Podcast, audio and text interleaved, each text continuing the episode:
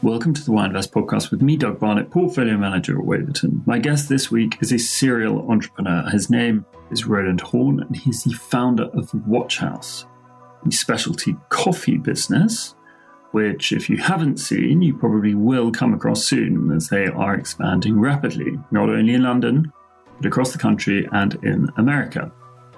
In his previous life, he ran an aquarium business selling high end aquariums to the rich and famous all over the world. Roland was a great guest, and we discuss how he started out, what drew him to the really quite competitive world of specialty coffee, his fundraising journey so far, and what the future holds for Watch House. When you're next in central London, do check out one of their houses or indeed their website at watchhouse.com.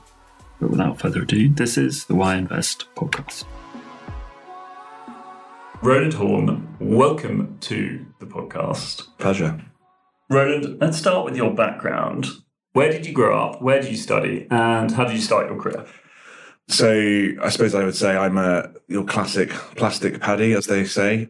I was born in Dublin in the 80s and then moved in the early 90s to the UK, moved to uh, Nottinghamshire, where I was there until I was 18, and then uh, set off for London to start my life in the in the big smoke. And I went to a few institutions, the School of Oriental and African Studies, as it SOAS, was, yes. as, yeah, as it's now named, SOAS, um, but at the time it was that name.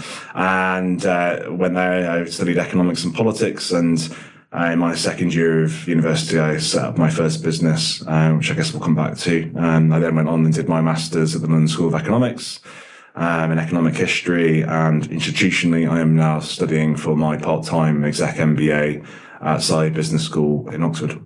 And so, how did you start your career? Let's um, you start your sort of professional career, as it were. And where, where do you pinpoint the start of your professional career?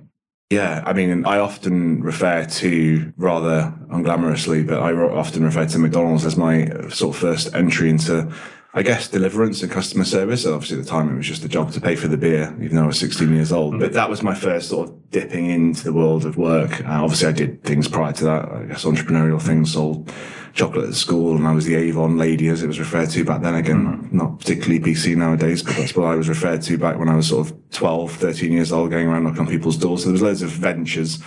But McDonald's was my first proper PAYE job, as it were. But I think closer, sort of later on, um, closer to, to where I am now, I, uh, after finishing my undergraduate degree, obviously I'd started my first business, which was an aquarium design consultancy, um, rather niche.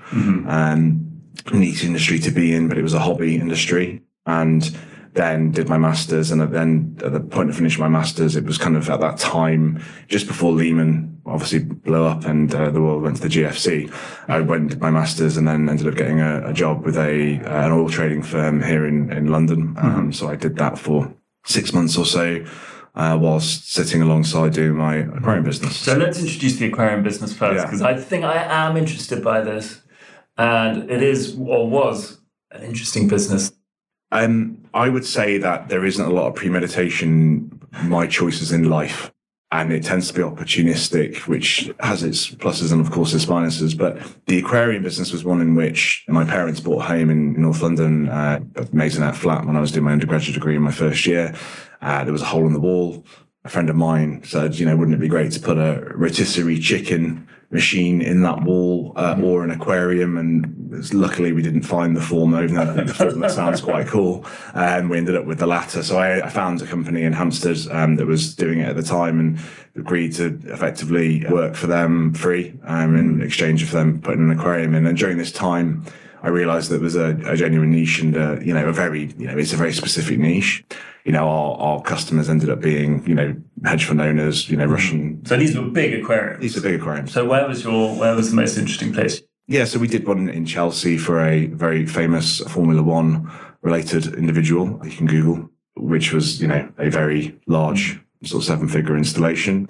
And, you know, we did installations in New York, um, Lagos, Nigeria. We went sort of all over the place, really. Um, and what was interesting at the time, which I didn't really think about when I was in my early twenties, was the network it was kind of organically giving me. So I pick up the phone and speak to you know people I've could now come to realise very senior people at SoftBank, for example, who uh, you know didn't mean anything to me at the time, uh, as an example, and, and and other people that I could just pick up the phone and have conversations with about you know Jimmy the fish, but I could also then sort of uh, dovetail into asking questions about you know entrepreneurship and business life and all those kinds of things and just life generally. So I think looking back, I probably didn't leverage that enough, but I did definitely build a network during that period, which was just an interesting experience for an early 20 year old sort of hanging out in people's homes. And that period was around 10 years, 11 years. Yeah. Um, what then made you, you move on from that and, and what was the sort of um, sale mechanism? Yeah, I, I, I mean, dealing with that in reverse order, my sale mechanism was I myself and a business partner started a good friend of mine,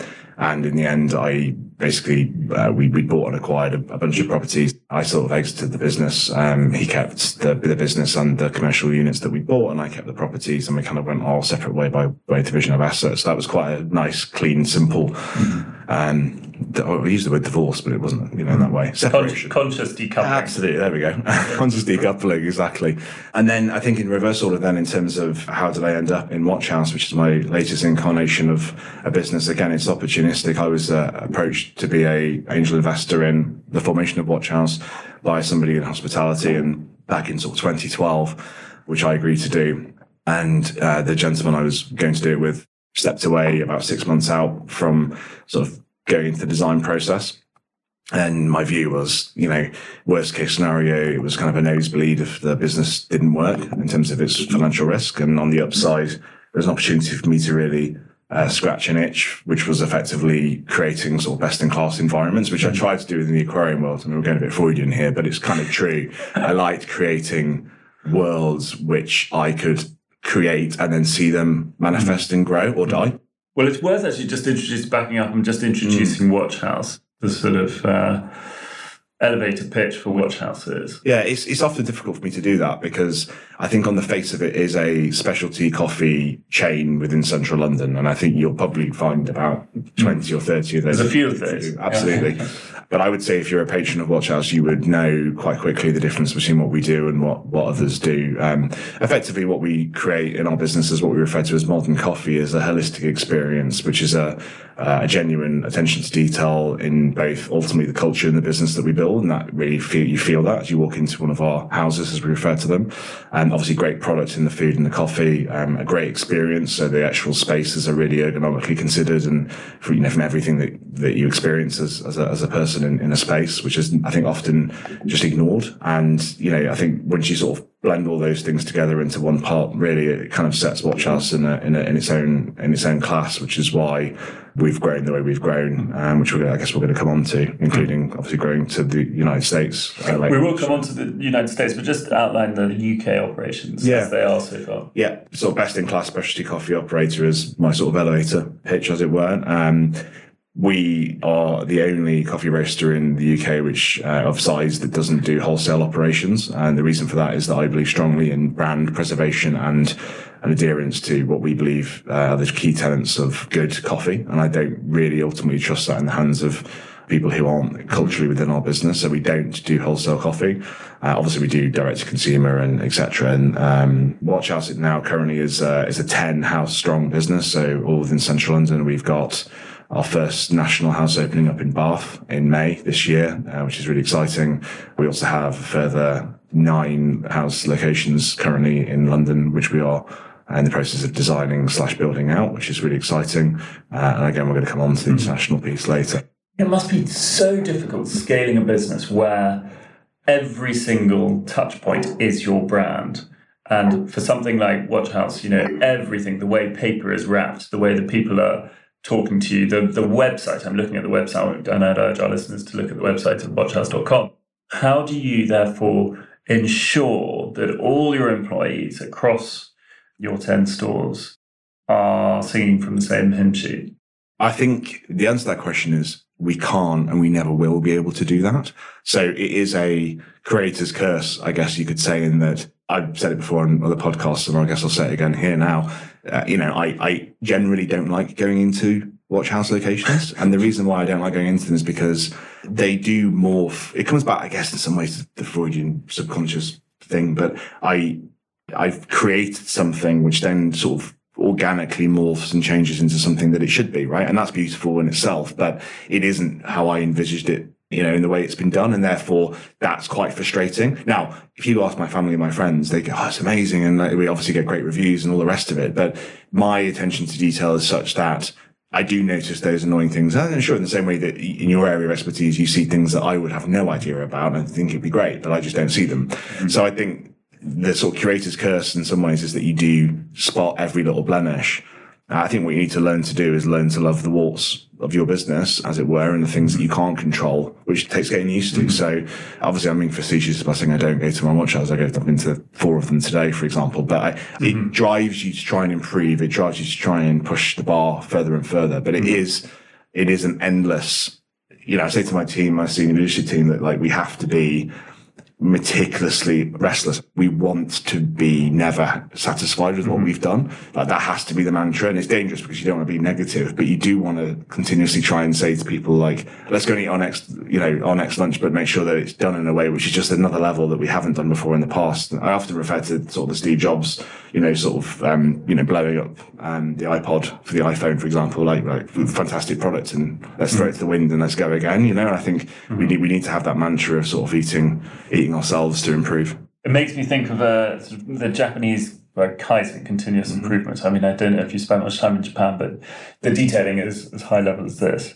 Um, I wonder, uh, looking perhaps outwardly, are there any brands that you kind of really look up to and kind of want to emulate with Watch House? Just to your point about Japan, I think it's a really great culture for our product. And actually, it's that and actually Korea are two areas where we look to them an awful lot in terms of their approach towards guest deliverance and enjoyment. You know, it's that kind of incredible deference, mm. which I think, you know, you don't have customers, you have guests, that kind of mm. mindset, which I think is amazing. So no, I think it's a really good comparable.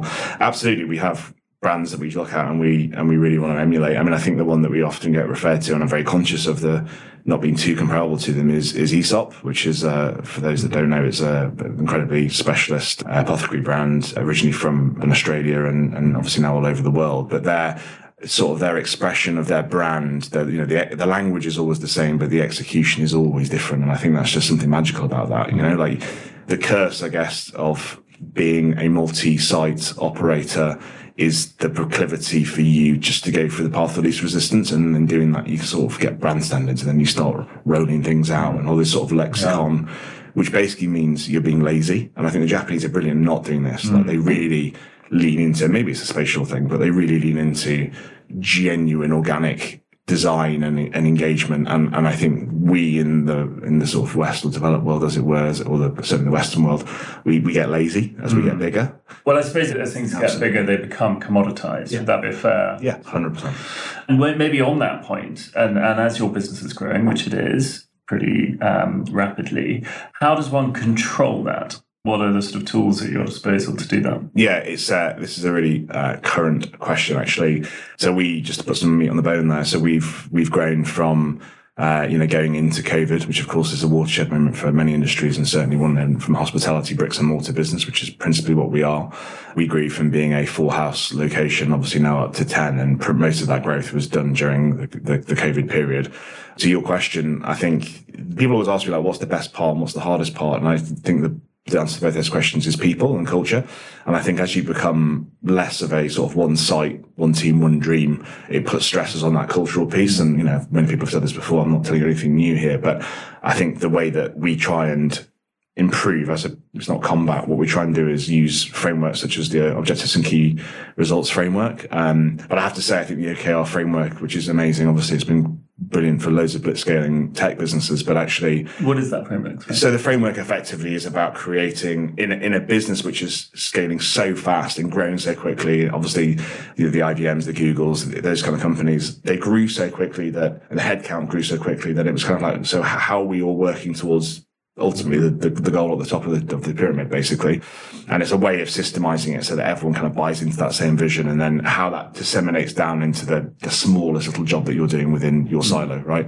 Um, it's a really good framework. Um, John Doerr is the is the best academic to look at that. But but actually, I found that to be quite you know, in a business where like your business obviously is, is, is a very technical business where, you know, high levels of educational attainment and professionalism within the business, our in sector and our industry tends to be, sadly, within the UK, a very transient, young sector, people who aren't necessarily professionals in. Is that UK specific? Yeah, I think it's definitely, I think, mm, me reflect on that. I would say that it's definitely a UK issue. Mm-hmm. I think it's less seen in certainly in Australia and, and mm. New Zealand. But equally in the States, you also see people who really lean into that profession yeah. as a profession. But yeah, it's definitely a problem in the UK. Mm-hmm. Let's move on to sort of the fundraising aspect mm. of your business, because I know that you are about to embark on a fundraising mm-hmm. strategy mm-hmm. and you have raised money in the in the past.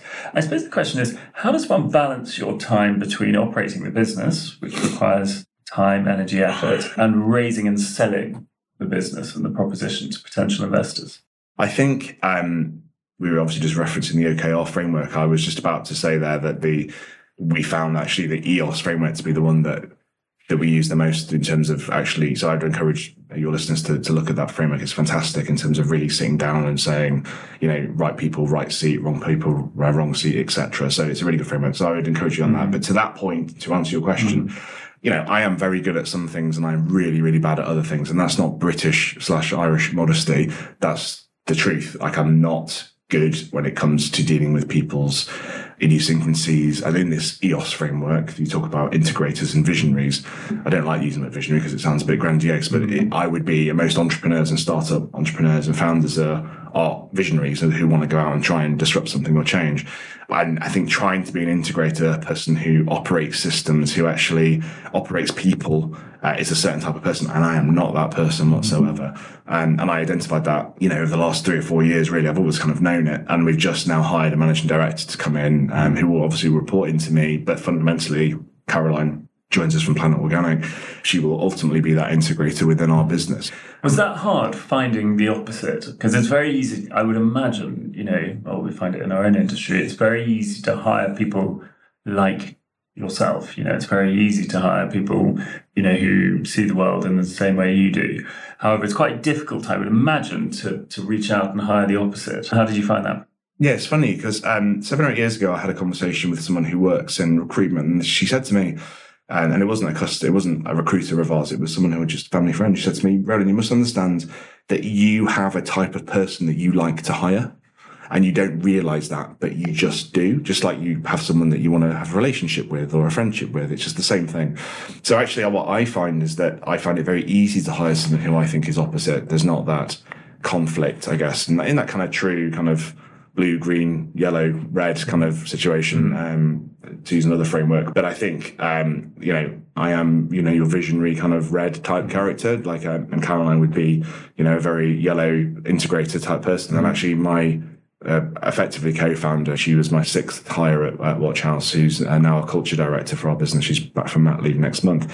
She was also an integrator as well. So I haven't had many instances of visionary meets visionary yeah. yet, yeah, yeah, which, which, in itself needs to be double clicked, right? Like there's a reason for that. Yeah. Let's talk then about your expansion in uh, overseas, mm. and and I know you are you're, you're back from America. And um, what have been the challenges in in operating in America compared to to London and the UK?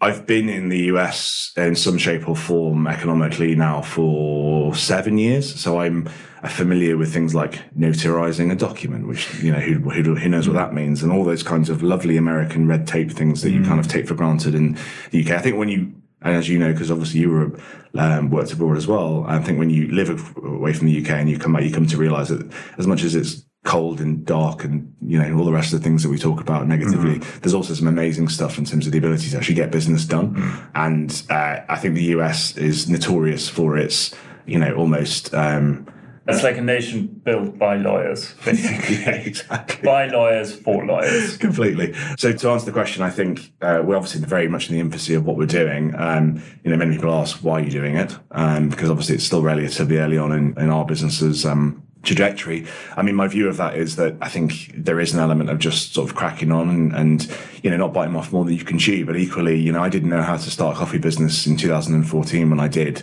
And I learned and I did what I did. And now we're known as one of the best in the UK. Um, and I don't see a reason why we can't do the same thing in the US. Um, and if they're the famous last words, then so be it. But I'd rather try than not. And that's kind of the mantra that, that I'm taking with it. it's hard. It's really hard um, to do so. We've got a great partner out there in terms of a, a landlord. So we, we were basically uh, effectively paid um, to you know to go out there in in the sense of sort of de-risked move for us to do so. And off the back of that, we've got irons in the fire right now on a on an offer that's in the Chrysler Building on the ground floor, which is just you know pretty amazing, um, and other locations within Manhattan and and Brooklyn at the moment. So yeah, listen, it's interesting, it's fun, and that's why we do it. And returning to home and returning to sort of the the, the vision for the business, clearly, what's interesting about Watch House, and you kind of need to see it to believe it, is the value proposition um, hangs so much on detail. You know, it's not commoditized. This isn't like every other coffee business, but that must create its own kind of constraints. Um, so it's kind of when you're designing a business plan, you must have to yoke the business plan with said constraints. So how do you think about the addressable market of the business? And, you know, maybe another way of asking it is, you know, what does the business look like in five years' time? My old man said to me years ago, he said, every five years you'll change you, who you are as a person. And I think that mantra of evolving every five years and it just looks different in five years' time is absolutely true when it comes to business as well.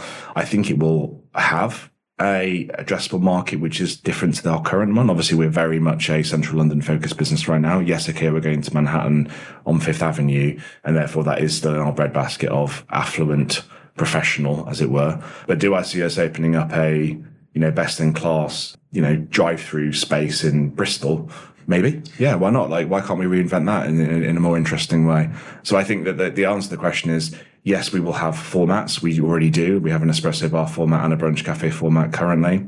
In our Mayfair location, you can come in and buy a, a frozen cup of coffee. And what I mean by that is beans that have been frozen at the time of roasting in 2017, 2016 which we then grind in front of you and sell to you for 18, 19 pounds for a flat white, right? Mm. So it's, it's, and that's not money for old rope, but mm. that's genuine, like that's our approach towards, I guess, fundamentally quality within the Mayfair bubble, right? Mm. But are we going to open that in Bath? No, mm. because that isn't what that market wants. So I think one of the beauties of Watch House, and it's not by design again, this is purely, I think, just by organically trying to do the best we can within the space we are, are in, uh, is that we have the ability to exist within the traditional sort of CBD financial mm. parts of the world, but also be able to operate in residential, community, you know, uh, rural areas, etc. So, mm. and that's one of the, I think, the strengths of the brand. Now, there's similar dynamics that you can point to in you know, perhaps other industry verticals. So, for example, spirits or, or beer, um, where you have this kind of premiumization effect. Does that similar dynamic go on in coffee, mm-hmm. or is it more nuanced?